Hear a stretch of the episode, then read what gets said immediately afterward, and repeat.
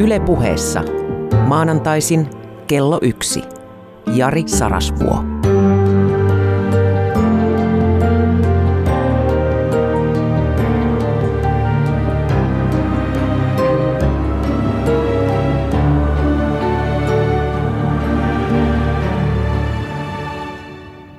Rakas ystävä, koska myös biologia on nykyisin tämmöinen kvalitatiivinen tiede, siis narraatiotiede, niin aloitetaan narraatiobiologiasta. Ei siis evoluutiobiologiasta, narraatiobiologiasta. Lajina me emme ole homo sapiens, viisas ihminen, vaan pikemminkin homo prospectus, eli ennusteleva homo. Joo. Katsos, ihminen viettää suurimman osan elämästään tulevaisuudessa. Eikö erikoinen ajatus? Psykologi Roy Boy Baumeister, hän sai kokeellisesti selville, tutki ensin 500 ihmistä ja sitten suurempaa joukkoa. Niin Baumeister sai selville, että ihmisten mieli askaroi kolme kertaa enemmän tulevassa kuin menneessä. Mikä onkin ihan tervettä, koska jos se olisi päinvastoin, ihminen olisi masentunut. Jos askaroi enemmän menneessä, siis siinä, joka on jo menetetty ja muuttamaton – niin tietenkin tuntisi voimattomuutta ja kauhua, kun kuitenkin maailman ympärillä muuttuu ja sitten eläessä ja menneessä tunteiden tyrmässä.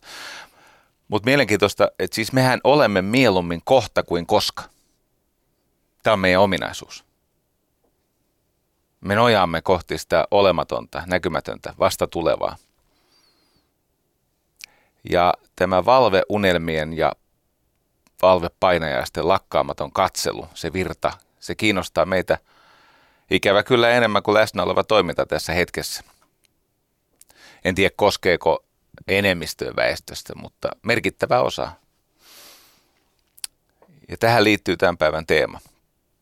Iowan yliopistossa ö, runsas 20 vuotta sitten, 24 vuotta sitten, 1995 Nancy Andreasen totesi, kun alkoi tulla näitä ensimmäisiä fMRI-laitteita ja päästiin tutkimaan vihdoinkin aivojen aktiviteettia, niin havaittiin, että aivot eivät lepää silloin, kun kiire taukoaa. Eli aivot ovat itse asiassa aktiivisimmillaan silloin, kun muut aktiviteetit hiemankin hellittää tai helpottuu. Mieti nyt itse, suihku, auto, kävely, siellähän ne ideat pulppua. Sitten saman totesi neljä vuotta myöhemmin, mutta tarkemmin semmoinen hahmo kuin J.R. Binder. Hän oli Wisconsinin lääketieteellisestä yliopistosta.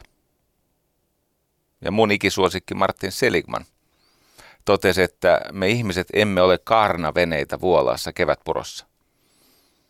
Eli heikoimmillaankin meillä on myös peräsimen virkaa toimittava mela – äsken kun puhuttiin melomisesta. Niin, me unelmoimme olemattomia ja tulevia kaiken aikaa. Siksi me olemme homo prospectus.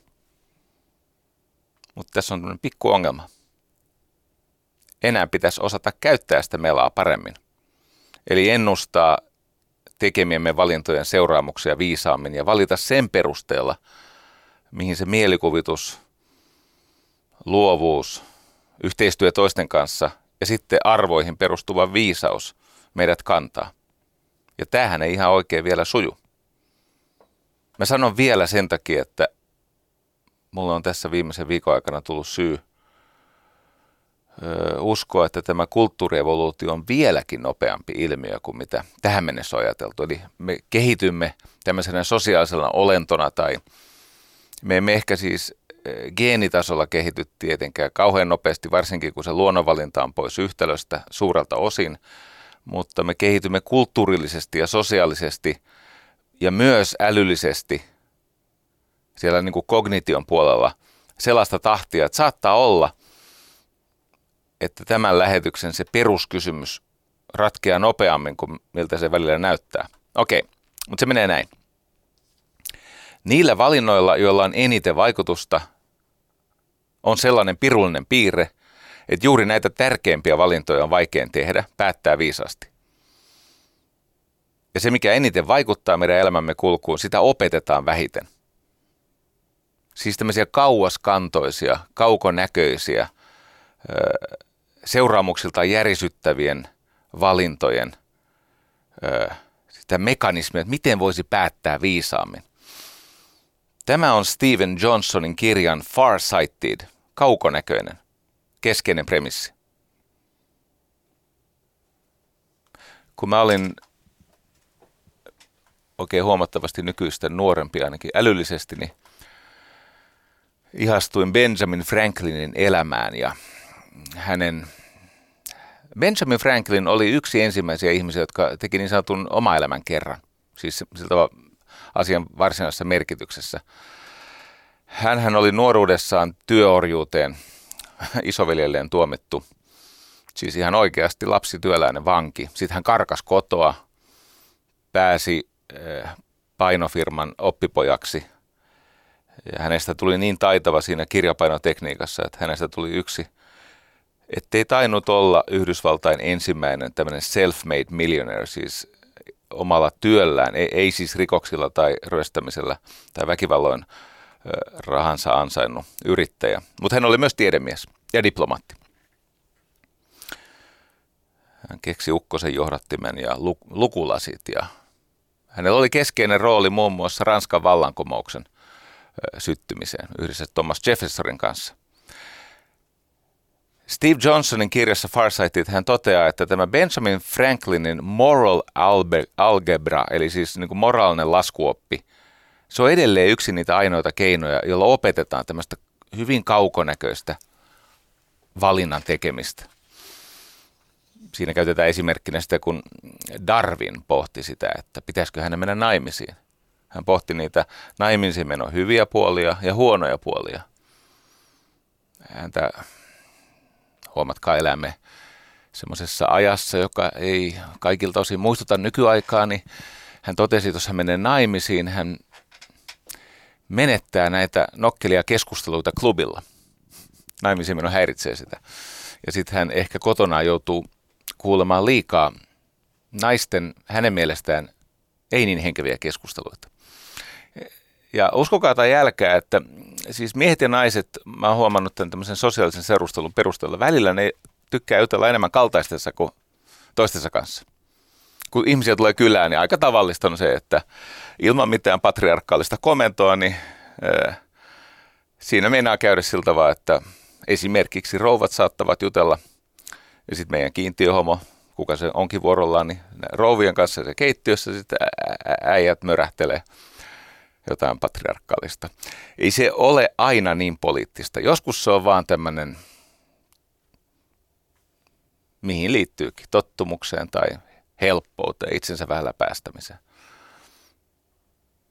No niin, Benjamin Franklinin malli tästä moraalisesta, moraalisesta algebrasta, kyvystä punnita isojen, erittäin pitkävaikutteisten päätösten seuraamuksia – ja se äh, Steve Johnsonin kirjassa kuvattu, tämä on siis Darwinin päiväkirjoista, Charles Darwinin sieltä 1850-luvulta, äh, niin se on aika, ei, ei, se, ei se oikeasti pahuutta ole, ei, ei se ole semmoista sovinismia eikä semmoista, miltä se nyt saattaa kuulostaa tämän ajan ihmisen silmissä. Se, hän vaan pohtii sitä, että mitä seuraamuksia naimisiin menolla on. Mutta hän tote, toteaa, että ei tarvitse viettää yksinäistä vanhuutta ja, ja hän saa niitä lapsia. Toki lapsista on häiriötä, mutta todennäköisesti enemmän iloa kuin sitä riesaa. Ja, no niin, joka tapauksessa. Kun me teemme tämmöisen oman elämän, muiden ihmisten elämän tai kokonaisten yhteiskuntien ja aikakausien kannalta kauaskantoisimpia, vaikuttavimpia valintoja, niin ne valinnat itsessään on ainutkertaisia kuin lumihiutale tiedätkö, kun siellä pilvessä se vesihöyry kiteytyy lumihiutaleeksi, niin näin sanotaan, että jokainen lumihiutale poikkeaa toisesta. Että ne ei ole samanlaisia. Siinä on joku tämmöinen, liittyy johonkin kaosteoriaan, että ne, ne on hieman toisistaan eroavia, vaikka ne näyttää samalta. Ne on ainutkertaisia kuin lumihiutale, koska se ei toistu koskaan samanlaisena. Se valinnan jälkeen se valinta tavallaan se ei voi palata siihen hetkeen, kun toistaiseksi sitä aikakonetta ei ole kehitetty.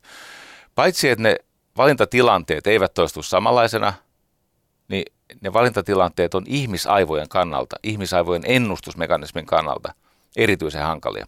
Ja tämä on mun aiheeni tänään. Katso, me elämme tämmöisissä systeemissä, tämmöisissä järjestelmissä.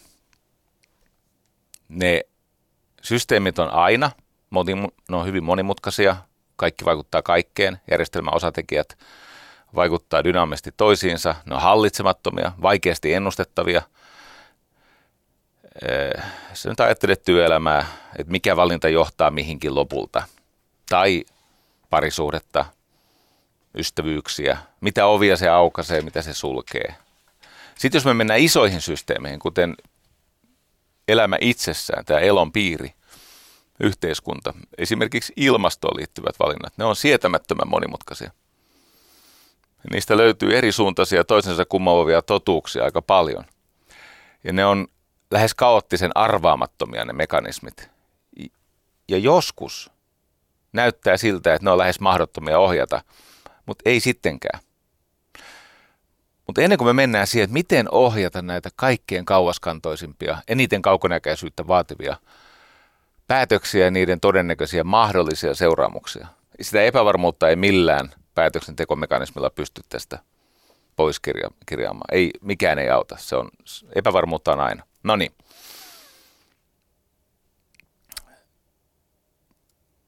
Meillä on tämmöinen ongelma – me teemme näitä valintoja ikään kuin me kolonialisoisimme tulevaisuutta. Kolonialisaatio, siis tämmöinen, että sä otat alusmaaksesi, ha, otat hallintaasi usein väkivalloin ja, ja alkuperäisasukkien kannalta siis irvokkaan traagisella tavalla. Valtaat jonkun sfäärin, jonkun elonpiirin – se terran nullius ei kenenkään maa. Ennenhän ajateltiin, että se oikeus tulee siitä, kun se ei ole kenenkään maa. Et jos ei se ole toistaiseksi Portugalin, Espanjan, Ranskan tai Englannin, niin sen saa vallita, tai hallita, ottaa haltuunsa vallata, vaikka siellä on näitä lannevaatteeseen pukeutuneita ihmisiä, jotka osaa käyttää taitavasti sulkia sekä tarveesineisiin että koristeisiin. Terranullius.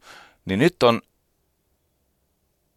tämmöinen ongelma, että ehkä tätä ei kenenkään maata, okei Antarktis saattaa olla semmoinen, mistä, mi, mihin suhtaudutaan vielä, että koska se on ei kenenkään maata, niin sen voi kolonialisoida. Mutta on vakavampi ongelma. Anteeksi, mä sanon tämän. Mä arvotan näitä keskenään. On nimittäin terranulliuksen ei kenenkään maan rinnalle syntynyt tämmöinen tempusnullius. Ei kenenkään aika. Siis tarkoittaa, että tulevaisuus on tyhjä aika ja sen voi kolonalia, kolonialisoida, eli siis sen voi tavallaan vallata omaksi edukseen. Me nimittäin dumppaamme sinne tulevaisuuteen täysin vapaamielisesti ekologisen rappion ja teknologiset riskit ja kaiken maailman valtiovelat ja sosiaaliset jännitteet sun muut – Mä kerron tässä lähetyksessä tarinoita. Ne on yleensä hyvä tapa, kun viisastelu ei kuitenkaan määränsä pidempään kanna. Sitten voi olla hyvä kertoa tarina. Ja erityisesti tässä lähetyksessä paljastuu, että tarinan kerronnalla on aivan erityinen peruste. Tiedätkö, miten voidaan tuottaa massiivisesti rikollisuutta? Sosiaalista pahoinvointia, väkivaltaa, yhteiskunnan ulkopuolella tapahtuvaa vahvemman oikeuteen perustuvaa rikollisuutta. Yksi keino on ekokatastrofi, eli tuota ekokatastrofi. Tässä Steven Johnsonin kirjassa Farsighted, se kirja alkaa tarinalla tämmöisestä lammesta nimeltä Collect Pond. Siis keräilylampi. Collect Pond. Tämä sijoittuu Manhattanille. Manhattan on kahden suolavirran ympäröimä. Siellä on Hudson River ja sitten on East River. Ja ne ei ole makeaveden lähteitä johtuen siitä, että se Atlantin vuorovesi-ilmiö, ja siis siellä on hyvin vähän makeita vettä. Se on, se, se on siis juomakelvotonta nämä Hudsonit ja East Riverit. Ja aivan siis sieltä aikojen alusta, kun siellä on jotain asustu, asutusta ollut, niin alkuperäiskansat ja ensin hollantilaiset ja sitten myöhemmät asu, asukkaat, niin on sieltä saaneet makeaa vettä juuri tästä Collect Pondista. Se nimi on ollut muuten aikaisemmin Freshwater Pond. Ja kun Manhattan alkoi kasvaa, niin tietenkin siinä kävi niin, koska tämmöinen ympäristöaarre, makea veden lähde ja siihen liittyvä luonto, niin kun se on yhteistä, niin siitä ei oikein kukaan pidä huolta. Sitä alkoi tapahtua, kun siihen aikaan oli tämä nahkuriteollisuus, siis eläinten nahkoja parkittiin tanniinilla ja sitten totta kai valutettiin täysin surutta sinne juomaveteen. Ja sitten kun eläimiä kuoli, niin siinä Lammen jossakin, mä nyt keksin päästäni, että eteläosassa oli tämmöinen kosteikkoalue, niin niitä vaan upotettiin sinne kaislikkoon. Ja satunnaisia murhanuhreja myös. Ja sitten kun ne siellä mätä, niin siellä mikä liekosteikko tai suo tai joku tämmöinen tota, alue, niin pikkuhiljaa se alkaa saastua tietenkin se collect bond. No fiksuimmat Manhattanilla asuneet ihmiset, joita oli itse asiassa paljon, tajus, että A, toi on ihana. Talvella siinä luistellaan ja se on kuitenkin semmoinen, että siellä viihtyy perheet ja nuoriso ja sitten se on meille hyvin tärkeä johtuen makeasta vedestä. Ja ne tajus, että tämä pitää saada tämä saastuttaminen seis. Niin ne palkkas, nämä huolestuneet kansalaiset, ne palkkas tämmöisen oman aikansa nöpöfeliksen. No oikeasti, se on Pierre, Pierre La Enfant, josta tämä nöpöfelix kehno läppä. Se on arkkitehti ja tämmöinen niin kuin ympäristösuunnittelija, civil engineer, siis suunnittelee yhdyskuntia. Myöhemmin aikoinaan piirsi Washingtonin. Kun meillä oli Engel Helsingissä, niin hän, hän teki Washingtonin tämä Pierre Charles Le, Le Fant. Okei. Okay. Palkattiin 1789, samana vuonna kuin Ranskan vallankumous alkoi. Ja Tämä ei sitten käynyt näille investoreille ja spekulanteille, siis ei löytynyt investointipääomaa, vaikka oli täysin ilmeistä, että jos sulla on Manhattanin kokoinen saari ja siellä on semmoinen alue, jokainen tajuaa, että kun maata ei tehdä lisää, niin vääjäämättä se olisi ollut ihan järkevä investointi, mutta kun se ei sillä hetkellä tuota kassavirtaa, niin sille ei löytynyt rahoitusta, jolloin se menee ja sikailu jatkuu. Aina vaan enemmän dumpattiin eläimiä sinne Lammenrantaa ja kaiken maailman teollisuusjätettä. 20 vuotta myöhemmin, anteeksi 10 vuotta myöhemmin, se oli liian saastunutta enää juotavaksi. Ja sitten tehtiin tämmöinen keksiläisratkaisu, että täytetään se lampi. Et pannaan sinne niin paljon hyvää maata, että ne maanalaiset lähteet tukkeutuu. Ja niin ne 10 vuotta täytti sitä 1802, 1812 ja siitä vasta helvetillinen sotku syntyi.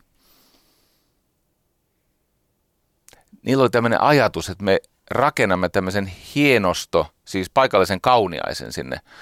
Siis tämmöisen äh, niin kuin paremman väen naapuruston sinne. Mutta tämän täytetty lammen päälle. Ja niin sinne syntyikin asuinalue. Mutta kun nämä murhatut ihmiset ja eläimet ja, ja nahkateollisuuden jätteet, niin nehän siellä jatko muhimistaan ja sieltä alkoi nousta tämmöisiä jotain ihmekaasuja ja sitten maavajoamia ja, ja ihan hirveitä ongelmia. Siitä tuli slummi vailla vertaa. Siitä tuli äh, niin kuin Yhdysvaltain sisällissodassa vapautuneiden äh, mustien ihmisten asuinalue, köyhien asuinalue. Ja kun 1840-luvulla Charles Dickens, joka itse oli siis observoinut Lontoota ja sen tilaa, niin se tajusi, että eihän Lontoa mitään verrattuna tähän. Tämä on siis historian kuuluisin slummi, Five Points, missä oli nämä New Yorkin jengit, nämä legendaariset jengit, jotka ei poliisikaan uskaltanut paikalle. Se, on, se ei ole peräisin yhdestä yksittäisestä päätöksestä, vaan semmoisesta pitkään jatkuneesta ihmiselle tyypillisestä sekoilusta. Ja se johtuu siitä, että ei oikeasti osata lukea niitä skenaarioita. Okei, jos kahdella ihmisellä on keskenään konflikti, niin sen voittaa tyypillisesti tai siinä pärjää vähemmillä vahingoilla tyypillisesti ihminen, jolla on ulottuvillaan enemmän reaalioptioita, enemmän hyviä vaihtoehtoja. Mutta sitten kun on kysymys vaikeammasta päätöksestä ja ehkä yhteisöjen päättämisestä, niin aina parhaiten pärjää ne, joilla on paitsi näitä vaihtoehtoja, ja kohta tulee olennainen esimerkiksi mun maailmankuvaa vastaan riidellyt ajatus. Oikein harmittaa, siis haluaisin käyttää toista verbiä, mutta mulla on joku ihme detox-kuuri menossa, en käytä sitä paljon rehevämpää verbiä tähän yhteyteen, mutta jukratuttaa, koska joudun puhumaan vastoin omaa maailmankuvaani. En ehkä enää nykyistä maailmankuvaa, mutta äskettäistä maailmankuvaa. Eli se, jolla on eniten hyviä skenaarioista ammennettuja vaihtoehtoja, ymmärrystä asioiden kausaaliketjuista, syy-seurausketjuista ja sitten viisain tapa tehdä päätöksiä, se viisain metodi. Mä yritän kuvata sitä, mikäli sinne koskaan pääsen. Okei. Ohio-yliopistossa on vaikuttanut semmoinen hahmo kuin Paul Nutt. Sanoin imperfekti sen takia, että tämä tutkimus on jo vasta, siis on jo siis peräisin 1984, että siitä alkaa olla sen verran aikaa, että 35 vuotta, niin voi olla, että Paul Nutt on toivon mukaan ansaitulla hyvin virilillä eläkkeellä.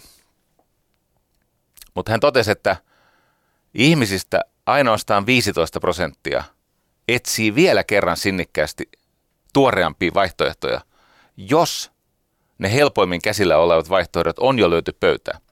Eli kuvittele, että sä oot päätöksentekotilanteessa.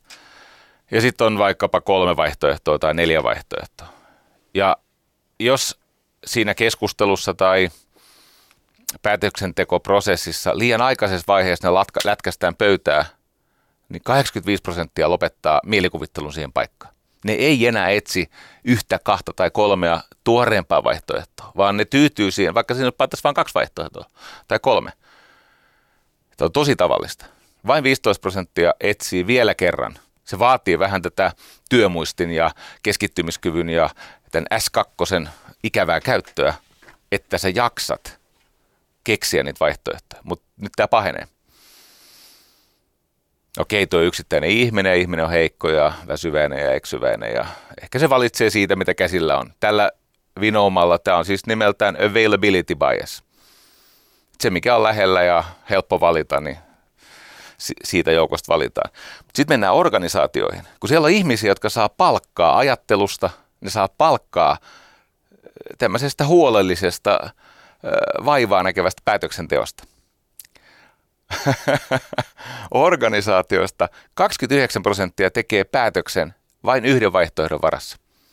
Se, joka jonkun sosiaalisen vallan oikeutuksella patam lätkäsee pöytään sen yhden vaihtoehdon, niin sen perusteella tehdään päätöstä tämmöinen hyvin erityinen veljesparivaljakko kuin Dan and Chip Heath, jonka kaikki kirjat on must read-tasoa. Dan and Chip Heath on, tätä, on tutkinut teini-ikäisiä, tai siis kerännyt tietoa teini-ikäisiä koskevia tutkimuksia, siis miten teini-ikäiset päättää. Kuuntele. 30 prosenttia teineistä punnitsee yli yhtä vaihtoehtoa.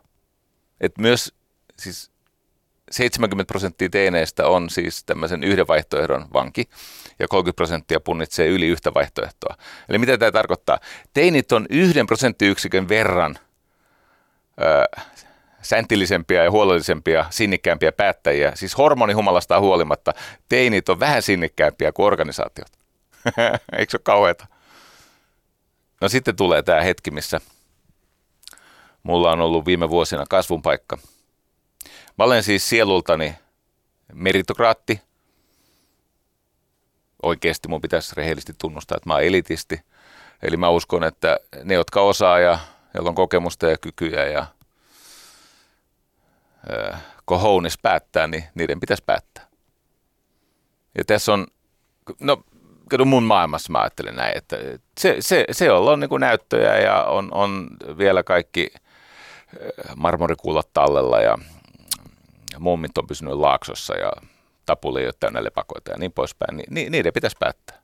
Eikä tämä kleptokratia, ei vaan anteeksi, kakistokratia, siis nämä kaikki, että heikommat päättää, huonommat päättää. No niin, myönnän, musta on ollut tämmöinen vika. Mutta sitten uudestaan ja uudestaan, jatkuvasti tulee vastaan. Nyt mä siteeraan semmoista sosiaalitieteilijää kuin Scott E. Page. Scott E. Page Karen Pagein isä. No ei voi olla. No niin, joka tapauksessa Scotty Page toteaa, että monimuotoisuus ryhmässä, siis diversiteetti, monimuotoisuus, niin mitä tulee päätöksentekoon, niin se monimuotoisuus, vaikka heidän kykynsä vaihtelisi kovasti, ja siellä olisi myös tämmöistä kyvyltään heikompaa sakkia, niin monimuotoisuus on päätöksenteon kannalta hedelmällisempi tila kuin kyvykkyys. Et kun sulla on semmoinen tiimi, jossa on näitä hassuja ihmisiä, tiedätkö ne erilaisia kuin sinä. Ne ei ryhmä ajattele, ne, ne on kuin Jouki Berra, ne ajattelee, tai edes mennyt Matti Nykänen, jonka joissakin jutuissa oli kätkettyä viisautta. Kun siellä on ihmisiä, jotka on eri-ikäisiä, niillä on eri kokemustausta, osa ei ole välttämättä kauhean lahjakkaita, mutta se ryhmä on monimuotoinen. Siellä on jos jonkin näköistä väkeä, siis eri väristä ja niillä on erilaisia mieltymyksiä makuhuoneessa ja niin poispäin. Se tuottaa parempia päätöksiä. Tästä on muuten satapäin tutkimuksia. Nyt kun mä näitä kävin oikein kunnolla läpi, niin niitä löytyy lisää ja lisää ja lisää. Se tuottaa parempia päätöksiä kuin se, että pannaan kaikkein koulutetuimmat, nerokkaimmat, ahkerimmat, kyvykkäimmät, keskittyneimmät ihmiset päättämään. Eikö jännää? Semmoinen hahmo kuin Samuel Sommers järjesti tämmöisiä niin kuin, oikeudenkäyntisimulaatioita, koeoikeudenkäyntejä. Ja siinäkin havaittiin, että jos valamiehistössä on diversiteettiä, eli monimuotoisuutta, erilaisuutta, niin päätösten taso ylittää tämmöisten niin kuin lainopillisesti kyvykkäämpien ihmisten tason. No mä oon ollut eri mieltä, mutta huom, en mä järjestänyt mitään kokeita. Olla, on tosi helppo olla eri mieltä, kun ei ole asiasta mitään relevanttia osaamista. Lähes täydellisen tietämättömyyden ja automaattiajatusten tuomalla syvällä varmuudella. Dunning Kruger, hyvä tuuri, palataan siihen vielä. Hei, mutta oikeasti siis, kun on tehty tämmöisiä testejä, missä ihmiset pannaan kirjoittaa esseitä. Jos niille sanotaan, että sun ystävät lukee tätä, niin sä kirjoitat löperösti ja laiskasti ja huonosti, etkä perustella. Mutta jos sulle sanotaan, että tämän lukee ihmisiä, jotka on sun kriitikoita. Sun arvostelijoiden joukossa on sun kriitikoita. Sä vähän mietit niitä lauseita. Mä oon sen tainnut täällä sanoakin. Vastaavasti, jos pitää puhetta erimielisille ihmisille, vaikealle yleisölle, niin se on paras tapa nostaa puheen tasoa. Mutta jos sä puhut omilles, niin siinä on semmoinen se riski, että no, sä väestät itse vähän helpommalla. Tässäkin, ei tämän kertaisessa, mutta tässä monologisarjassa on tämä riski, koska mulle on syntynyt yleisösuhde. Mm, tässä voi helposti käydä niin, että sitä ajattelee, että ne on kaikki mun kavereita ja mulla on allergia, niilläkin on allergia, toivottavasti mulla on pahempi kuin niillä, että niillä olisi helpompi olla ja kun ne on mun ystäviä, ne kaikki menee. Ei, on, ei se on näin. No ja. Tota, mitä tulee yhteisöjen kykyyn päättää kauaskantoisesti, niin nämä ärsyttävät aktivistit on tietenkin lahjoja tulevaisuudelle. Jos sä ajattelet näitä environmentalisteja, suffragetteja, seksuaalivähemmistöjen puolustajia – tai vaikka kapitalismikriitikoita, niin onhan ne joskus jyrkkiä, joidenkin asioiden suhteen saattavat olla turhankin jyrkkiä tai jopa väärässä, mutta kun he ovat siellä marginaalissa, he näkevät eri asioita kuin siellä mainstreamissa, siellä kädenlämpimässä mukavu- mukavuusalueen ytimessä. Eli tämmöinen ekstriimistä sieltä siis laitamilta, niin siellä, siellä ne uudet ideat syntyy ja enemmistössä sitten niitä toteutetaan. Tulemme näkemään esimerkiksi eläinten oikeuksista tämän asian. Ihmisten suhde vaikkapa lihansyöntiin. No niin, siitä päätöksentekotavasta tai siitä, että mikä on. Otetaan alkuun tosi helppo heuristiikka, helppo nyrkkisääntö, e-, ennen kuin mennään niihin hankalempiin. Eli ajatellaan se kaksivaiheisena juttuna, että on kaksi vaihetta. Vaihe yksi, kerätään paljon keskenään erilaisia vaihtoehtoja, eli lisätään sitä diversiteettiä. Siis siedetään ihan hullujakin eh, skenaarioita ja näkymiä ja niin kuin todella kelvottomia mielipiteitä. Eh, et, et täytyy täytyy nähdä vaivaa, että keksii myös huonoja ideoita, joiden joukossa saattaa olla se nerokas idea. Ja sitten on vaihe kaksi. Sen jälkeen, kun on paljon niitä eri vaihtoehtoja, niin testataan, niistä keskustellaan, niistä ollaan eri mieltä ilman, että ollaan riitaisia, jos hyvin menee. Ja sitten tulee se päätöksentekovaihe, jossa haetaan konsensusta. Koska lopulta pitäisi pystyä valitsemaan, siis epävarmuutta, epävarmuutta ei saa millään pois, sinne jää aina se, että entä jos ja no onko tämä nyt varmasti näin, no ei tietenkään, mikä, mikä tässä nyt varmaa on. Tämä lähetyskin voi päättyä kesken siihen, että tulee asteroidin niskaan. Tai joku elektromagneettinen pulssi, mistä me tiedämme? Mutta sitten lopulta se päätös pitää tehdä. Ja on vaarallista jäädä siihen tilaan kyllä vai ei, kun ponnistelulla pääsis tilanteeseen, mikä näistä? Mikä näistä? Mikä näistä todennäköisimmin on kaikki asiat huomioon ottaen sisältää niin kuin hallittavan riskin, mutta parhaan tämmöisen hyötynäkymän. Ja on kummallista, että näitä asioita ei juuri opeteta. Tämän kirjansa ihan lopussa tämä Steve Johnson toteaa, että, niin, että kun hän on, hän on käynyt 25 vuotta hyviä kouluja elämässä, sitten luettelee kaikkia niitä asioita, mitä hänellä on opetettu.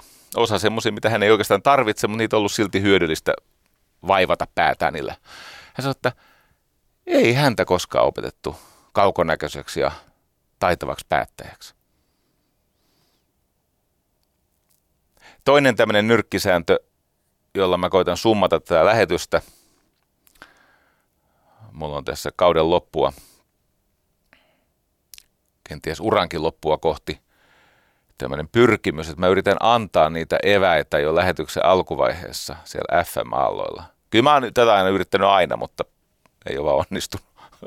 Pahoitan. Tullut niin herkullisia tarinoita. Kolme osaa. Kartoita, ennusta, punnitse. Kartoita, ennusta, punnitse. Kartoita tarkoittaa sitä, että nyt se terra nullius tämä, ei kenenkään maa. Se kartan, ne valkoiset alueet, siellä on jotain, vaikka sun kartassa ne on valkoisia. Siellä on jotain, se ei ole siis olematonta. Pitäisi enemmän nähdä vaivaa, että mitä tosi kummallisia vaihtoehtoja täällä on. Ja tietenkin jotkut asiat on älyttömän vaikea. Jos ensin mietitään niitä tällä hetkellä olevia vaikka teknologioita tai yhten, yhteiskunnallisia jännitteitä tai trendejä tai erilaisia taloudellisia paineita tai mitä lie. Sitten kun sulla on hyvä kartta tai edes siedettävä kartta ja siellä on vähemmän niitä valkoisia alueita ja niitä on jollakin tavalla otettu selvää, mitä siellä oikeasti on, sitten tullaan siihen vielä vaikeampaan vaiheeseen ennustamiseen, mistä mä haluan puhua enemmän. Niin miten oppisi ennustamaan, kun se on niin vaikeaa. Ja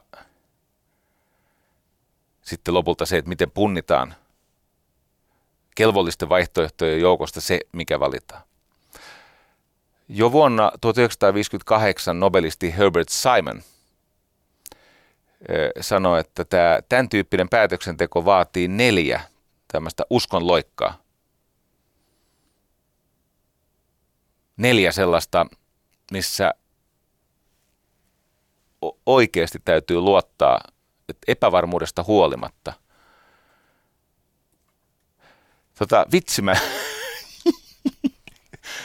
mä haluaisin kertoa, mä tein niistä muistiinpanoja ja kirjoittelin sitä auki. Mä haluaisin kertoa sulle neljä uskonloikkaa, mutta tota, kun mä en saa siihen mitään otetta. Siis voin mä ne sulle luetella, mutta tota, se, kato siellä on joukossamme on niitä huomattavasti mua paremmin koulunsa käyneitä ja paljon tietenkin kognitiiviset reserviltä syvempiä laadukkaampaa väkeä kuulijoissa kuin täällä lähettämässä, niin ehkä sä kaivat sen nobelisti. Tämä on kuitenkin, no, silloin kun hän otti vastaan tämän palkinnon, se piti puheen tästä.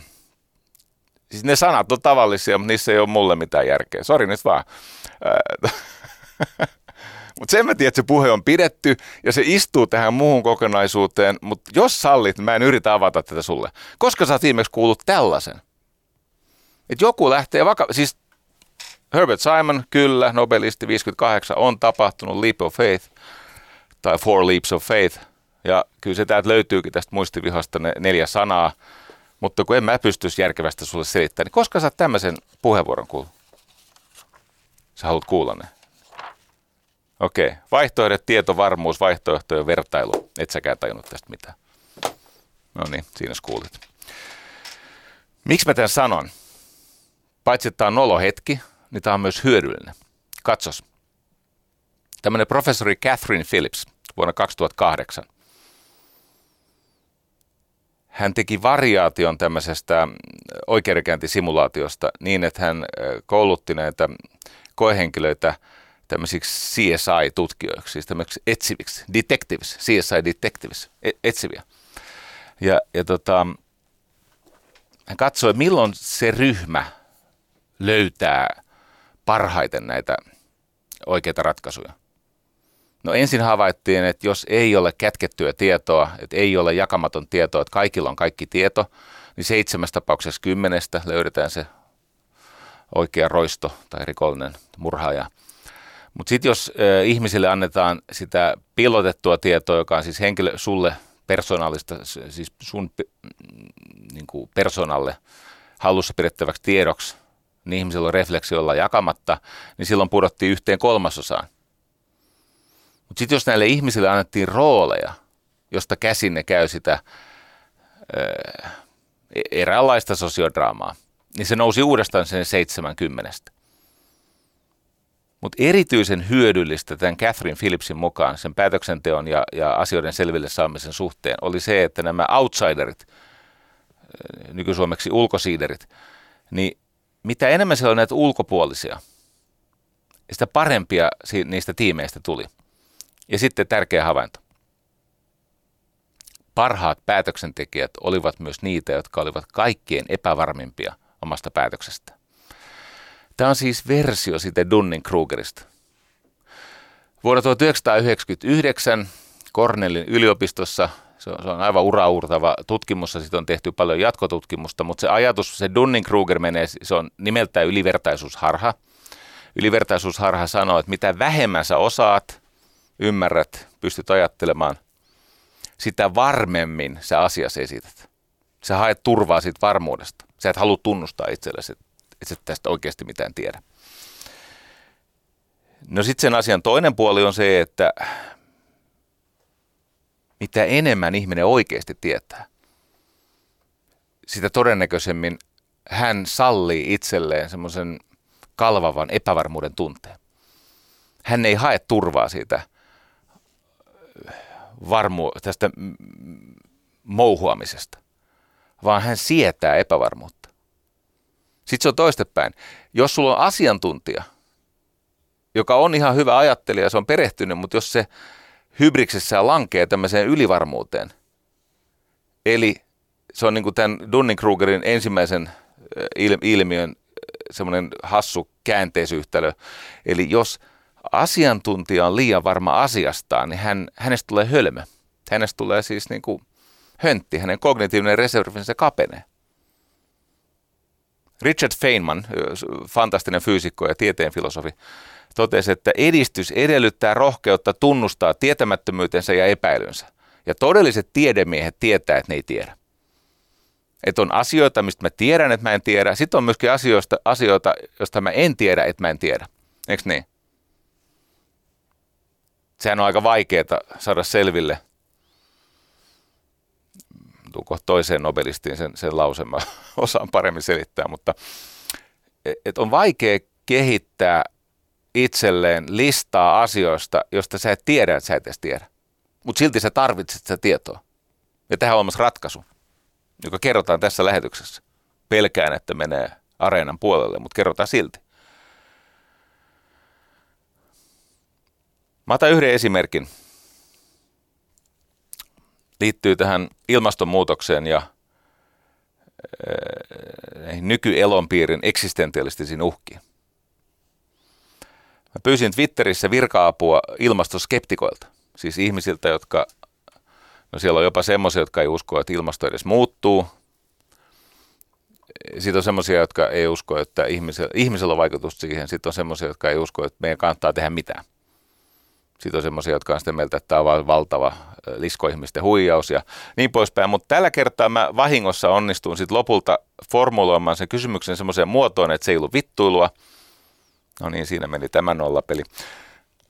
mutta tota, vahingossa onnistuin siis ne aika neutraalisti ja ystävällisesti ja niin poispäin, niin siitä seurasi se, että ensimmäiset puoli tuntia tuli tosi hyviä neutraaleja vastauksia. Ja sitten tapahtui vasta tämä niinku remissio, tämmöinen relapsi, tämmöinen re, regressio normitasolle. Mutta mä haluan kiittää teitä ystävät, siis ystäväni ilmastoskeptikot siis, tai denialistit, niin teiltä saa hyvää tietoa. Osa siitä tiedosta on semmoista, että se oikeasti ansaitsee äh, huolellista käsittelyä. E-, ei nämä ilmastonsuojelijat, ne on niin varmoja asiasta, että siellä, siellä ollaan menty nyt jo sen ylimielisyyden puolelle. Ne on niin ylenkatseellisia semmoisia ihmisiä kohtaan, joilla on joku toinen mielipide. Mutta ensin mä haluan kuvata sitä, että miten vaikeaa on ymmärtää ilmiöitä, jos hörppää pahasti merivettä sen ylivertaisuusharhan suhteen. Siellä esimerkiksi toistuu vastauksessa tämmöinen juttu, että etkö sinä ymmärrä, että hiilidioksidi on välttämätöntä luonnolle? Kuule, tiedätkö mitä? Ymmärrän. Hiilidioksidi on ilmakehässä välttämätöntä. Loppuu yhteyttäminen. Loppuu banaanit ja, ja potaatit. Okei, no peruna on vähän toinen, se tulee typestä enimmäkseen, mutta sanotaan, että loppuu viljakasvit. Kyllä tiedän. Tiesitkö muuten sinä, nyt kun sä rupesit luennoimaan mulle, että et taida tietää, että hiilidioksidi ilmakehässä on välttämätöntä. Tiesitkö sinä, että hiilidioksidi on välttämätöntä myös verenkierrossa? Koska muuten ei hemoglobinista happi siirry kudokseen. Ja ilman hiilidioksidia niin hengitysrefleksi loppuu. Kyllä hiilidioksidi on välttämätöntä. Kysymys on, mikä määrä muuttaa nykyisen ekosysteemin miljardille ihmiselle elinkelvottomaksi? Se on se kysymys. No sitten siellä on tämä, että Suomen ei pidä tehdä asioita, ei missään nimessä pidä tehdä asioita eturintamassa, koska Kiina. Tämä argumentti. Koska Kiina. Tota, tämä on vähän sama kuin sanoisin, että niin kauan kuin yksikin murhaa vaimonsa, niin mä jatkan hänen lyömistä. Et jos jossakin joku tekee enemmän pahaa, niin no se on totta, että Suomen päästöt on se, onko se nyt sitten promille? mutta siitä on silti hyötyä. Miten niin? Siitä on hyötyä, että, me päästään esimerkiksi hiilinegatiiviseksi. No vaikka sitä kautta, että meillä on jotain myytävää teknologiaa muulle maailmalle. Sitä paitsi, oletko koskaan kuullut sosiaalista ja taloudellista ja teknisten ilmiöiden eli innovaatioiden leviämisestä? Se perustuu siihen, että jossakin ne aluksi siellä marginaalissa syntyy. Älkää nyt viittikö.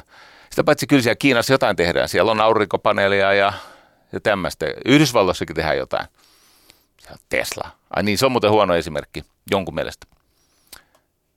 Tämä on muuten pikkasen väsyttävä tämä Tesla-keskustelu. Ei mennä siihen.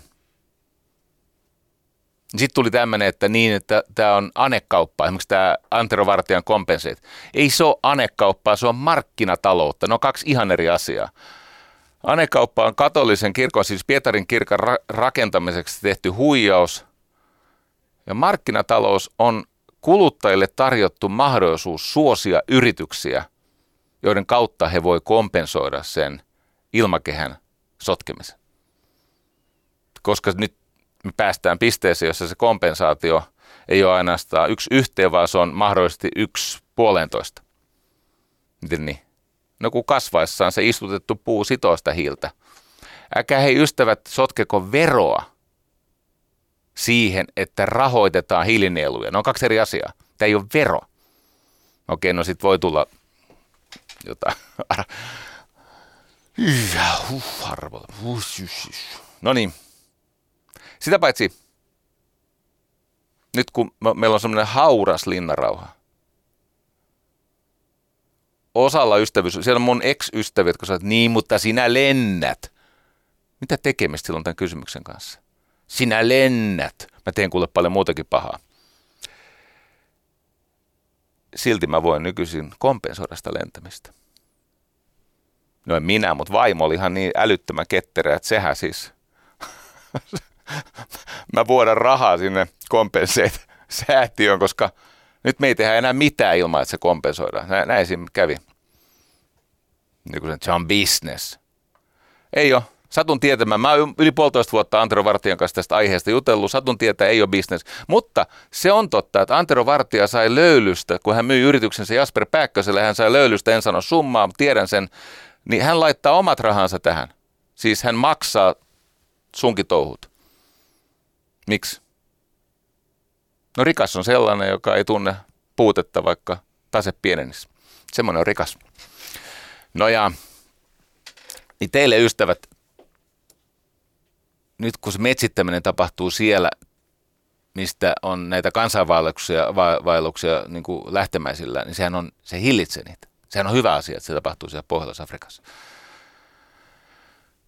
No niin, no sitten on nämä kaikki, että se on vain bisnestä. Ilmastonmuutoksen torjuminen on bisnestä. Älä nyt loukkaana, mutta kaikki mitä ihminen tekee, kysyy aina rahaa.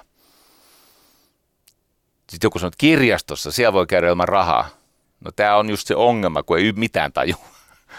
Ei se Oodi siis talkootöillä sinne syntynyt. Uskokaa tai älkää. Ja joku ne kirjat on sinne kirjoittanut, niistä on maksettu joku tekijäoikeuskorvaus, no se on pieni, mutta ne on kuitenkin painettu jossakin ja joku sen on maksanut. Mä ymmärrän, että on tämä taikaseinäajattelu ja nyt seuraava hallituksen aikana tehdään tämmöinen kolossaalinen koko yhteiskuntaa koskeva taikaseinäkokeilu, kokeilu, mutta ei se mitään. Mutta kaikki, mitä ihminen tekee, kysyy rahaa. Siis luon, luonnossa vaeltelu kysyy rahaa. Ei siellä alasti vaelleta.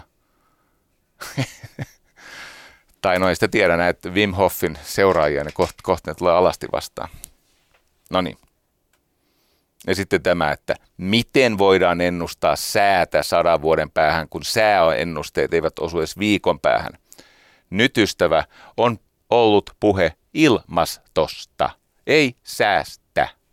Sää ja ilmasto ovat kaksi eri asiaa, vähän niin kuin tuuli ja lämpötila. Joo. Tänään puhutaan muuten myös säästä. No ja. Mut hei. Kyllä tämä ilmastonsuojelijoiden tiedeyhteisön ylikonsensus välillä saa mut pohtimaan, että ettei siellä se ryhmäajattelu olisi niin voimakasta, että siellä jätetään joitakin havaintoja tekemättä.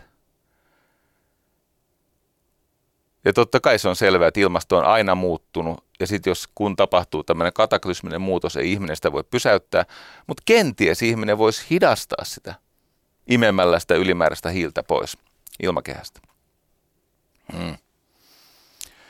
Nämä syvänpää ideologit on ne sitten vasemmalta ja oikealla, ne rakastaa näitä salaliittoja, että tämä on tiedemisten salaliitto. Siis siellä on aina nämä liskoihmiset ja sorokset ja milloin mitkäkin. Deep stateit. Joo, no mutta ei se mitään. Hei, mielikuvitus on ihan asia, koska se auttaa kestämään tätä elämää.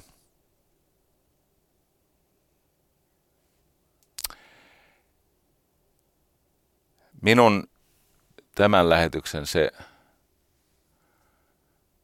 jotenkin mua eniten koskettanut asia liittyy kolmeen likinäköiseen tieteeseen. Kolme tiedettä, jotka ovat olleet läpi historian lohduttoman likinäköisiä.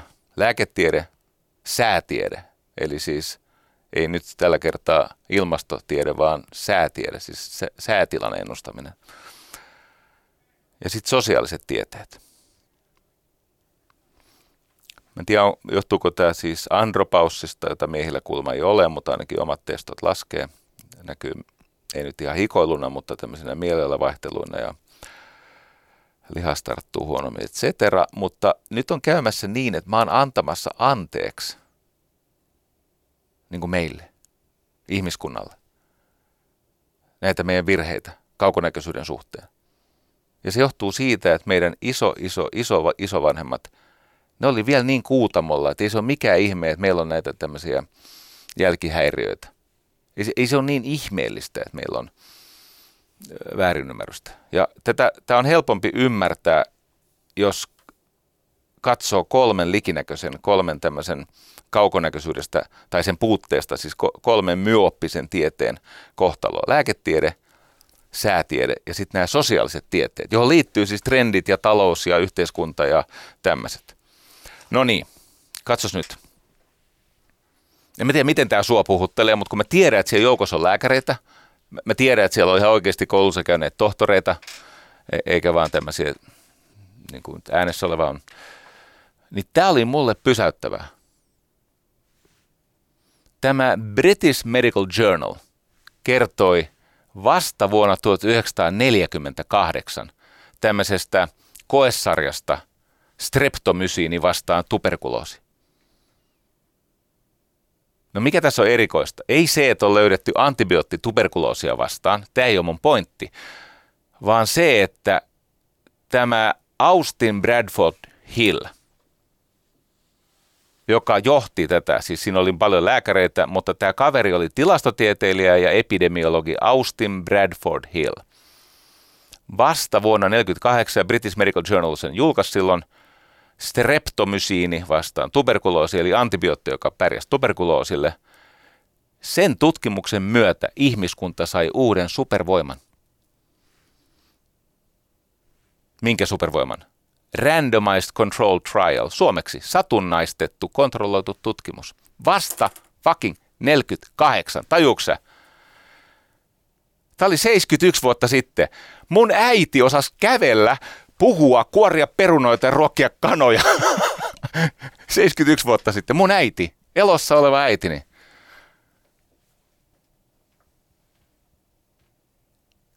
Me saimme työkalun torjua puoskarointi. Ei se ole poistanut homeopatiaa ja horoskooppeja ja tämmöisiä, mutta, mutta sanotaan, että eh, se teki lääketieteestä niin kuin oikeasti tieteen. Lääketiede seurasi matematiikan ja fysiikan ja kemian perässä. Sanoinko mä jo, että musta se on hämmästyttävää, että se oli vasta 48. tähän innostui tämä Austin Bradford Hill siitä niin valtavasti, että tämä, se teki myös ensimmäisen RCT, eli tämmöisen satunnaistetun kontrolloidun tutkimuksen tupakan vaikutuksesta terveyteen. Ja no, 70, no siitä on, mä en osaa sanoa sitä vuosilukua, mutta sanotaan luokkaa 70 vuotta on mennyt ja pikkuhiljaa tupakateollisuus ja tupakoiva alaluokka on saamassa viestiä perille. Se tulee hitaasti, mutta osa sosiaalisista ymmärryksistä tulee hitaasti. Vuonna 1923 semmoinen lääketieteen ikoninen julkaisu kuin Lancet. Ne, jotka on kiinnostunut lääketieteestä tai tieteestä ylipäänsä tunnistaa sanan Lancet. Niin siellä pohdittiin vuonna 2023, että onko näistä numerisista metodeista ja tilastotieteestä mitään oikeaa iloa lääketieteessä, vai onko se numeroleikki vain toistaitoisten lääkäreiden tapa väistää oikeita töitä? Hei, siitä on 96 vuotta aikaa. Sehän on siis Paavo Nurmen läpimurroaikoihin, joka oli aivan hetki sitten. Vuotta ennen Pariisin tapahtumia. Kuulitko Karo Hämäläinen? Muistan kyllä. No sitten tätä edistystä on tapahtunut paljon, toki enemmän lääketieteessä kuin terveydenhuollossa, mutta silti. No entäs tämä ilmasto? Tai sää? Se on oikeasti sää. 1859, lokakuun 25. päivä, kapteeni Thomas Taylor sai kehotuksen, että hei, nyt meillä on tämä kultalastista raskaasti uiva Royal Charter, niin nyt äkkiä lähimpään satamaan, koska barometri eli ilmapuntari laskee niin nopeasti, että täällä on tulossa ihan maailmanlopun myrsky. Ää, paskat sanoi. Englantilainen merimies ja sanoi, että me emme pelkää, eikä ole edes ammuttu albatrossia ainakaan kotiin paluumatkalla. Ja se päätös maksoi tämän laivan suhteen 450 henkeä. Sitä myrskyä kutsutaan yhä nimellä Royal Charter myrskyksi. Muistivarasti sanoi, että tuhat laivaa upposi siinä myrskyssä.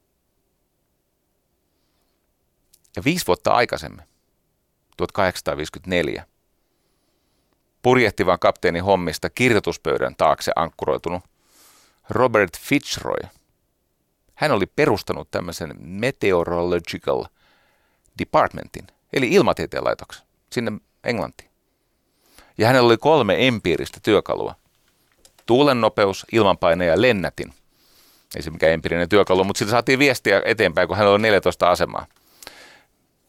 Onko tämä muuten Robert Fitzroy millään tavalla tuttu? Ei tarvi olla. mutta osa muistaa, että sattuu olemaan sama kippari, joka kuskas Darwinia pitkin Polyneesian saaristoa. Se on Beaglen, Beaglen laivan, siis Darwinin sen tutkimus, ei se Darwinin tutkimus ollut, mutta se on se, millä Darwin meni siellä. Ja ensimmäinen julkaistu, lehdessä julkaistu, Timesissa julkaistu sääennuste on elokuun ensimmäinen päivä, 1861. Ja teettekö mitä? Se osui kohdalle. Käsittämätöntä. Sitten on ollut enemmän vaihtelua, mutta se alkoi 100 prosentin osumisella. Ja tämä Fitzroy ilmoitti, että heidän metodinsa perustuu tieteelliseen kombinointiin ja kalkylointiin. No se oli niin paksu väite silloin 1860-luvulla, että tämän väitteen auditoi legendaarinen tilastotieteilijä Sir Francis Galton. Kuka se Galton oli? Kyllä, se oli Darwinin serkku, joka oppi lukemaan kaksivuotiaana ja osasi sekä kreikkaa että jakolaskuja viisivuotiaana. Se oli siis jossakin määrin lahjakas lapsena. Niin Galvin auditoi tämän Fitzroyn menetelmä ja totesi tylysti, että näihin ennusteisiin päädytään täysin mentaalisesti, ei laskemalla. Ei suinkaan laskemalla. Ja tästä kritiikistä kuolettavasti loukkaantunut. Niin, osittain tästä kritiikistä johtuen, mutta osittain sen takia, että hän häpesi omaa epäsuoraa osuuttaan siinä evoluutioteoriassa ja sen synnössä. Nimittäin Fitzroy Parkka, Robert Fitzroy, teki itsemurhan 1865, koska hänen metodinsa paljastui sitten kumminkin tämmöiseksi ajatuskokeeksi ja niin poispäin. Ja sitten hän oli mukana Darwinin kanssa se Beaglellä ohjasi sitä siellä Polyneesiassa. Mutta ei siitä kauhean kauan, sitten meni puoli vuosisataa vähän päälle, niin Louis Fry Richardson, se todellakin onnistui luomaan numerisen prosessin sään ennustamiseen. Ja ainoastaan nämä hyperlokaalit ilmiöt, eli vaikka äh, taifuuni tai tämmöinen äh, tornado, siis hyperlokaali ilmiö, se on vaikea ennustaa, että mihin se osuu se tornado, mutta sitten nämä isot jutut, se, se iso kuva, niin se osuu aika tarkkaan nykyisin. Mutta sitten meillä on ne sosiaaliset tieteet ja siinä tullaan tähän kauaskantoiseen. Se on se syy, miksi tämä lähetys tehdään. Me kahden tieteen likinäköisyys on hoidettu. Se oli muuten se vuosi 65 oli ihan paska vuosi, jolloin se Fitzroy teki itsari. Miksi? No samana vuonna Lincoln murhattiin ja Leopold toisesta tuli Belgian kuningas. Onnea Kongo. No ja, ei tämä tähän kuulunut, mutta oli vaan pakko sanoa. No niin, areenan puolella tästä jatkaa.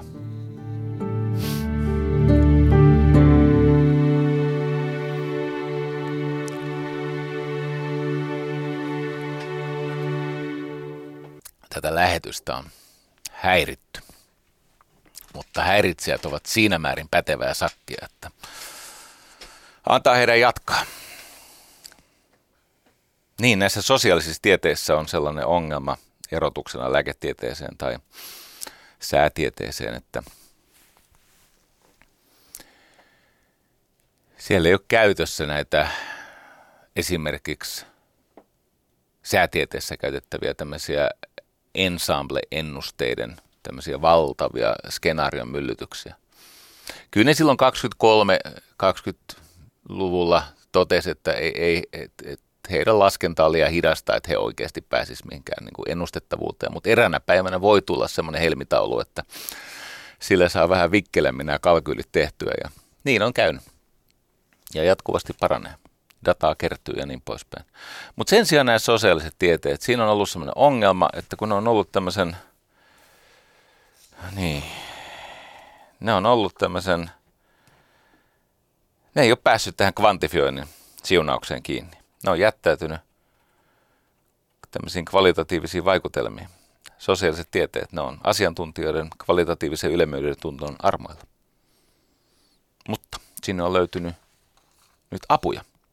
Historiallisesti ihmiskunta on ollut halukas uhraamaan ihan mitä tahansa, jos se auttaa joitakin omia lyhyen aikavälin valtapyrkimyksiä tai jossakin ideologisessa vallankäyttötilanteessa.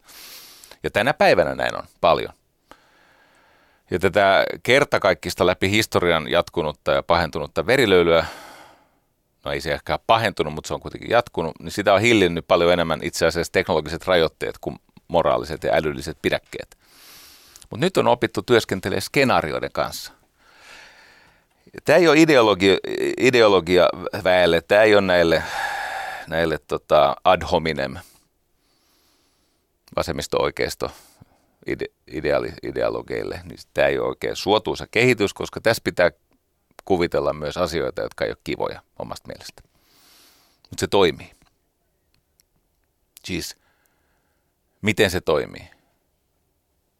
Se toimii tämmöisten skenaarioiden kautta. Että luodaan valtava määrä skenaarioita. Siis simuloidaan mahdollisia tulevaisuuksia ja todellisuuksia. Ja rakennetaan siitä tämmöinen kauasnäköisyyden ö, päätäntäprosessi. Ja koitetaan sen perusteella. Mä sanoin, että häirintä jatkuu. Nämä on aivan villejä nämä. Mutta se johtuu siitä, että naapurissa on suorastaan ihanaa väkeä. Jos tämä on sun mielestä vähän verkkainen tahti, se johtuu siitä, että katselen Anu Kantola, jonka kanssa olin vuonna 1988 kesätoimittajana MTVn 10 uutisissa. Hän ei ole vanhentunut päivääkään, mutta viisastunut kovasti siinä välissä, monin tavoin. Ai toivot, että jatkan. Kiitos. Tämä toinen nobelisti, jonka juttuja mä saan vähän selittääkin, no se johtuu siitä, että se on yksi lause ja se on aika helppo, Thomas Schelling.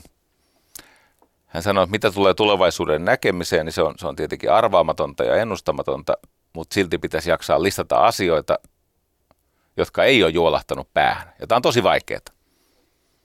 Mutta yksi keino auttaa. Pelaaminen.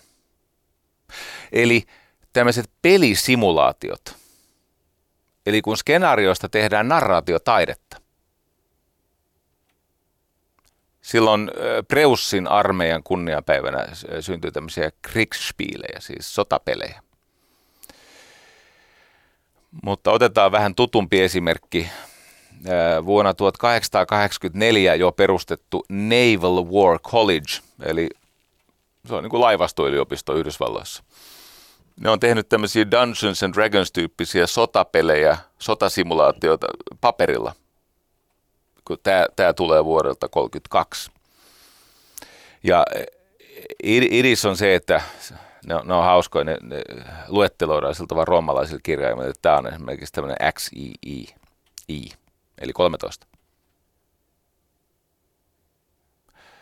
Vuonna 1932 ne simuloi erilaisia turvallisuusuhkia ja kriisiskenaarioita ja päätyy siihen, että hyökkäys Yhdysvaltoihin tulee lännestä ja ilmasta.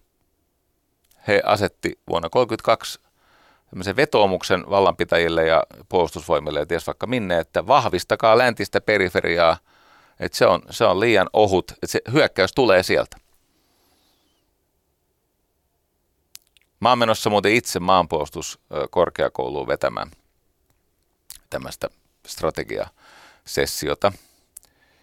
Ja saan siitä muistaakseni 62 euroa tunti, koska en ole suorittanut ylempää korkeakoulututkintoa.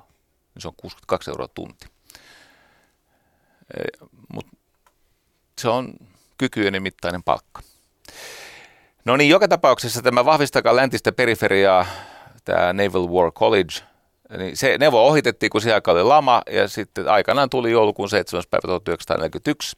Eikö niin? Yhdysvaltain Tyynemeren laivasto tuhoutui ja Japani kutsui tämän jättiläisen, uinuman jättiläisen sotaan, joka ei olisi halunnut siihen sotaan lähteä, koska ensimmäisestä maailmansodasta oli sen verran vähän aikaa ja äh, sotainvalidit vielä mielessä näkyy kaduilla. Mutta tämähän johti sitten traagisesti myös Japanissa se Japanin aggressio johti satojen tuhansien japanilaisten siviilien kuolemaan, ei ainoastaan sotilainen.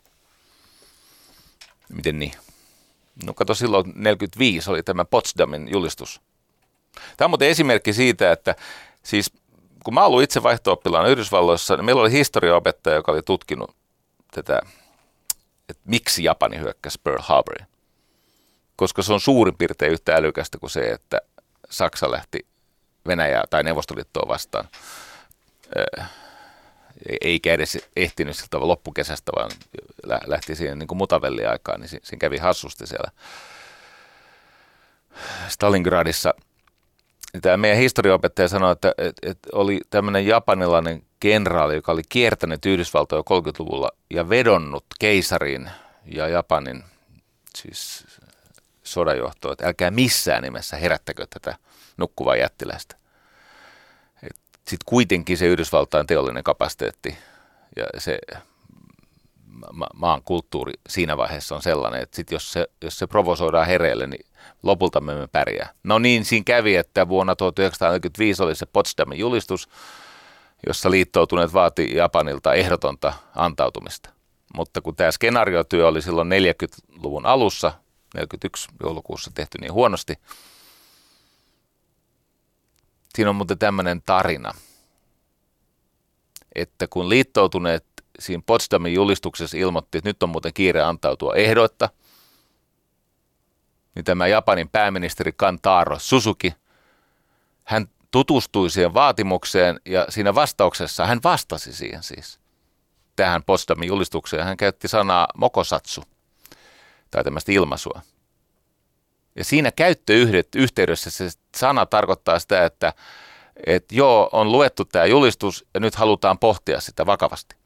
Mutta kun se sana saattaa myös tarkoittaa, niin kuin monissa tai kaikissa kielissä sana tarkoittaa eri asioita asiayhteydestä riippuen, niin se sama mokusatsu on saattanut myös merkitä, tai merkit, merkitsee eri yhteydessä jättää halveksuvasti huomiota. Eikö niin? Up yours tyyppisesti. Eikö niin? Talk to the hand. No niin. No sitten Truman kymmenen päivää myöhemmin ilmoitti, että Hiroshima. Eikö niin? Sitten Nagasaki.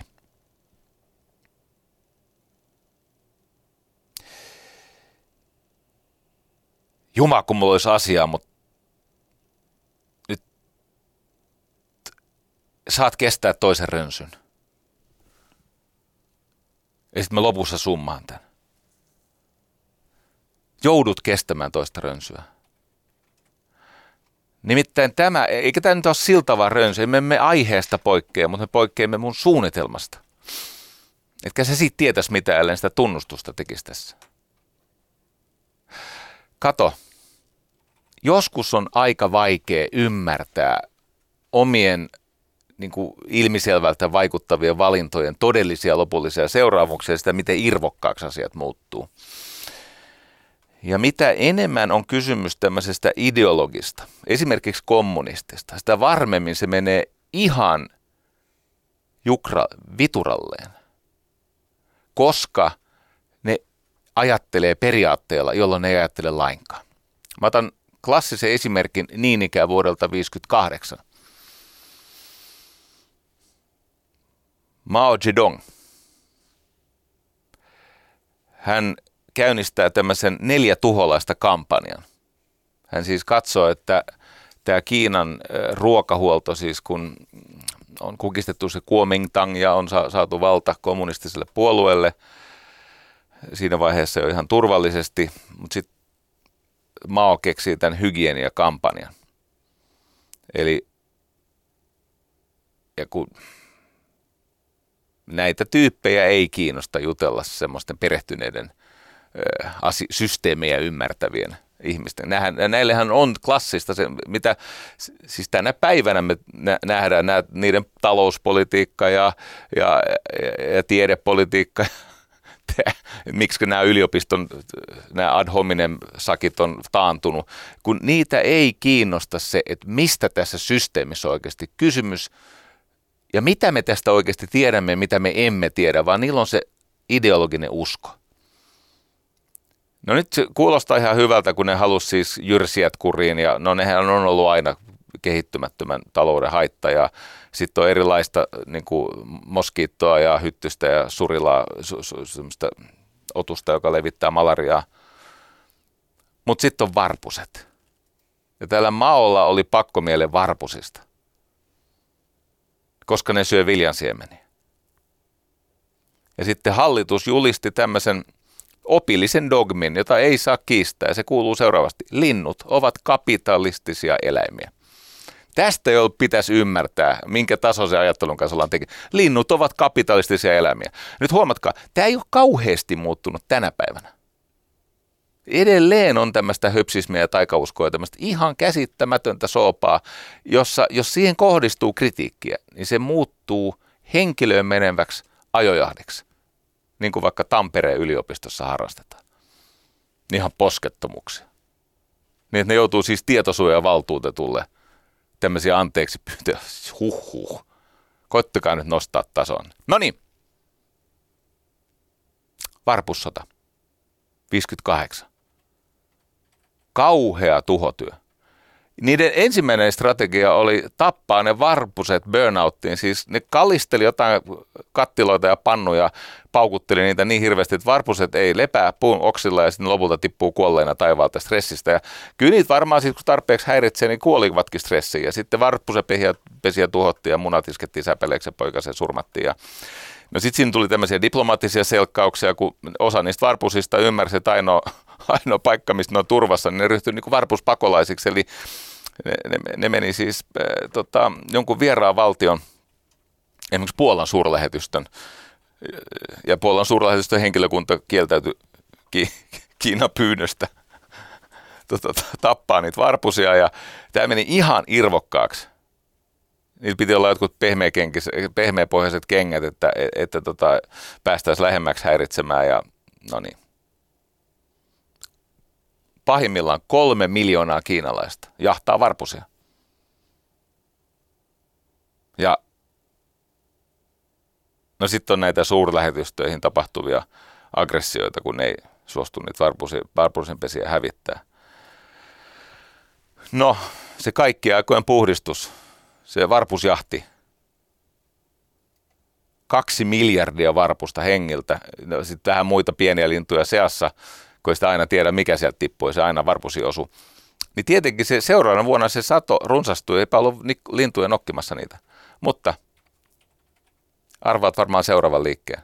Sitten tulee heinäsirkat ja hyönteiset, kun ei mikään rajoita niiden kantoja. Niille syntyy tämmöinen open space. Ja niinpä kaksi vuotta myöhemmin huhtikuussa Mao ilmoittaa, että nyt tämä varpuskampanja loppuu, koska siellä oli siis nälähätä se suuri harppaus, siis, tajutteko te? Ja ensin siis kolme miljoonaa ihmistä jahtaa varpusia suurlähetystöjen räystäitä myöden. Siellä on Puolan suurlähetystön henkilökunta ihmetellyt, mitä tämä nyt on.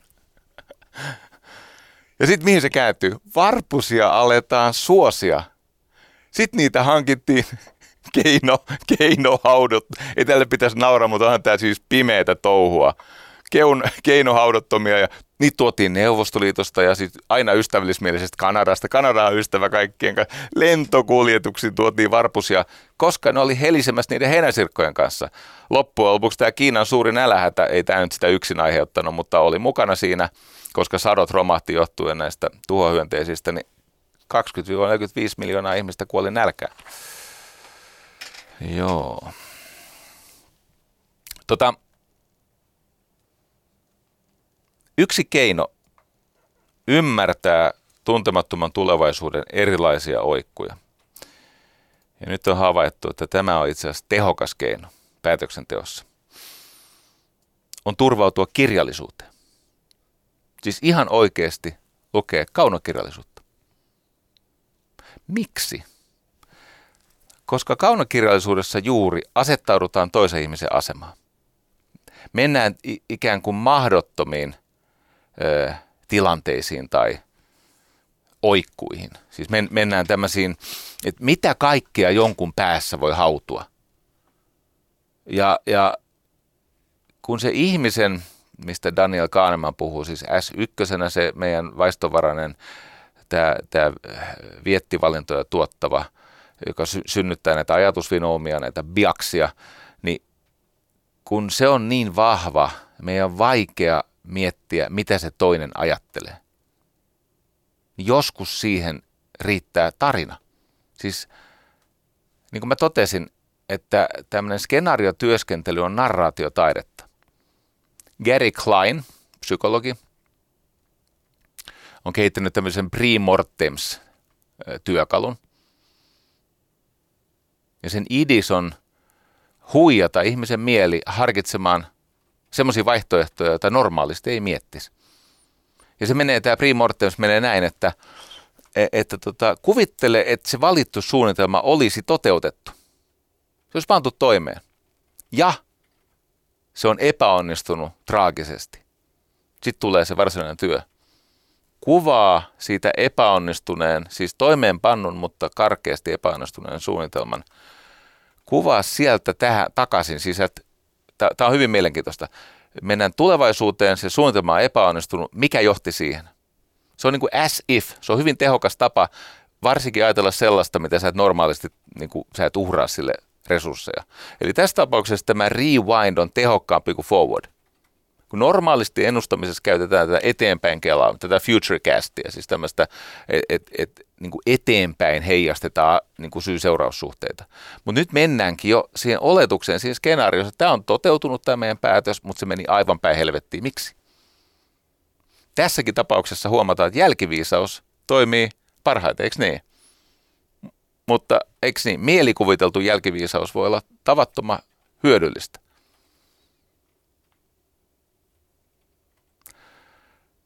Me ollaan tehty tämmöistä, se on ask, niin kuin englanninkielen sana, auditoi, siis englanninkielen sana ask, eli pyytää yksinkertainen malli, että ensin auditoidaan, missä ollaan, mikä on todellinen tilanne, että mistä todellisuudesta, kun matkaa voi jatkaa vain sieltä, missä ollaan nyt, eikö niin? Se et voi ponnistaa mistään muusta kuin siitä, mikä on tällä hetkellä todellisuutta. ASK. Auditoi, sitten on simuloi. Kokeillaan pieniä muutoksia, mitä ne aiheuttaisi. Ja kokeillaan niitä pieniä muutoksia niin paljon, että nähdään, että toi polku on lupaava. Ja sen jälkeen koitetaan konseptoida, että mitä tapahtuisi, jos oikeasti siirrettäisiin resursseja tämän tekemiseen. Ja testataan, koitetaan kaataa se malli. Se on se idis. Sä yrität kaataa sitä. Ö, eli ensin kartoitetaan tilanne ja vaihtoehdot ja, ja, ja mielikuvitellaan. On olemassa sellainen metodi, jonka nimi on Red, Red Teams, eli siis punaiset, punainen joukko tai punainen tiimi.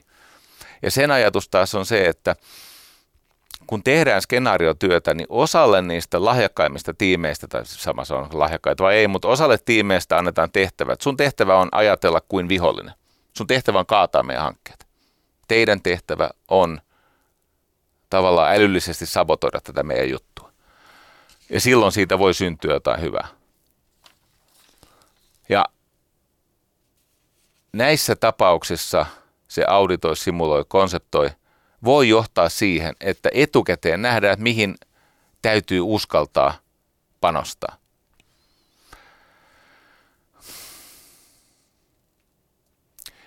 Yksi, mä tiedän miksi mulle tulee tämmöinen ajatus niin herkästi, mutta välillä on semmoinen olo, että joskus oli aika, jolloin ihmisillä ei ollut niin kiire nyrjähtää tämmöisiin automaattiajatuksiin tai tämmöisiin ikään kuin hyvältä kuulostaviin, silmää palvoviin, etukäteen siis epävarmuuksia halveksien tehtyihin päätöksiin. Joskus on, on saatettu päättää viisaammin. Ja no yksi esimerkki on tämä Marshall Plan, siis Marshall-apu, silloin toisen maailmansodan jälkeen, kun Eurooppa oli aivan raunioina ja infrastruktuuri oli hajonnut ja ihmisillä oli karmea nälkä ja, he olivat menettäneet sen, mitä olivat koskaan siis itse tai sukunsa ansiosta omistaneet. Ja sitten oltiin tilanteessa, tietenkin myös Yhdysvallat oli köyhtynyt ja, ja koko maailma oli, oli hankalassa jamassa ja siinä oli tämmöinen suuri riski, että se homma E, uudestaan eskaloituu tämmöiseen suureen e, tota, lamaan, kun siitä ei mennä toipuu muutenkaan siitä ensimmäisestä vuonna 2029 alkaneesta lamasta. Niin oli semmoinen kaveri, kun, tota, siis hän oli ulkoministeri 47, George Marshall. Niin se teki tämmöistä skenaariotyötä, että mitä seuraa siitä, että Eurooppa ei nouse jaloille. No tietenkin voi olla, että se Versain häpeärauhan, siis ensimmäisen maailmansodan jälkeen käynnistynyt kehitys, joka lähes vääjäämättä johti siihen toiseen maailmansotaan. Ja moni on sanonutkin, että toinen maailmansota on ollut ensimmäisen maailmansodan tämmöinen hallitsematon räjähdysmäinen jälkinäytös. Ja ne ihan vakavissaan teki siis sen mallin mukaisia päätöksiä, mitä me tässä koetaan kuvitella. Ne, ne mietti niitä periaatteita, mitkä siis tämmöisiä niin kuin syy-seuraus logiikoita, mitkä on yleensä historiassa ja tämmöisessä yhteiskunnassa kehityksessä voimassa. Ja sitten ne, ne rakensi paljon skenaarioita. Ja aivan aluksi ne kaikki, jotka osallistuvat siihen työhön, sovittiin, että kysytään oikeita kysymyksiä niin kauan, että rupeaa löytyy jotain kiinnostavaa, mihin me voidaan sitoutua. Kysyttiin, että mitä me halutaan saada aikaiseksi. No tietenkin pysyvämpi rauha ja totta kai maailmantalous siltä vaan jaloilleen, että tässä on niin kuin kaikkien asiaosasten kannalta äh, niin kuin järkeviä näkymiä. Mitä ongelmia me, me koetamme korjata? Tai miltä se näyttäisi se, että me onnistuisimme? Ja no sitten ne päätyi siihen, siis tämä on osa sitä kehitystä, jonka takia länsimaihin, ei sen Marshall-lavun takia, mutta tämän tyyppisen ajattelun takia länsimaihin tuli pa- paljon sosiaaliturvaelementtejä Pohjoismaissa erityisesti aikanaan, M- mutta tota, my- myös siis kansainvälinen valuuttajärjestelmä, ne vakavasti pohti niitä keinoja, millä se sosiaaliset jännitteet, jotka aiheuttaa näitä sotia ja nationalismia ja tämmöisiä juttuja, millä ne vähenis. Ja sitten aivan lopulta niin päätyivät siihen, että kolme päätöstä. Ja nämä on ollut siihen aikaan radikaaleja. Huomaa, kaikki on menettänyt rahaa. Ja paljon. Niin ensin ne päätti, että me annamme sitä. Me emme lainaa. Tämä ei ole laina. Tämä on lahja. No siinä on, siinä on aika paljon etuja. Kato, silloin kun annetaan laina, niin velkojalle siirtyy valtaa, ja se velkoja usein ei pysty käyttämään sitä valtaa viisaasti. Joskus se on parempi antaa, jos ajatellaan niitä lopullisia päämääriä. Mutta kaksi, jotta sitä apua voi vastaanottaa tai ylipäänsä on, niin kuin saa sitä apua, niin nämä edellytti nämä George Marshallin se tiimi, että nämä kansakunnat, jotka sitä apua saa, ne esittää uskottavan suunnitelman, miten se apu allokoidaan siinä yhteiskunnassa. Että se ei mene väärin taskuihin. Huomatkaa siis paljon vaikkapa, on, on ihan aiheellista kritiikkiä vaikka kehitysyhteistyöstä. Ja sitten kolmas hyvin tärkeä meni tietenkin pieleen, mutta erittäin tärkeä on se, että alusta asti kutsutaan Venäjä – siis Neuvostoliitto, osallistumaan tähän. Tarjotaan sitä myös niin kuin sille, siihen aikaan jo näkyy, että siellä on kommunistit on imperialisteja ja, ja, ja, ja tota, ne ajattelivat, että Venäjä tulisi mukaan tai Neuvostoliitto, mutta ei sitten tullut. Hyvin mielenkiintoinen tarina. Ja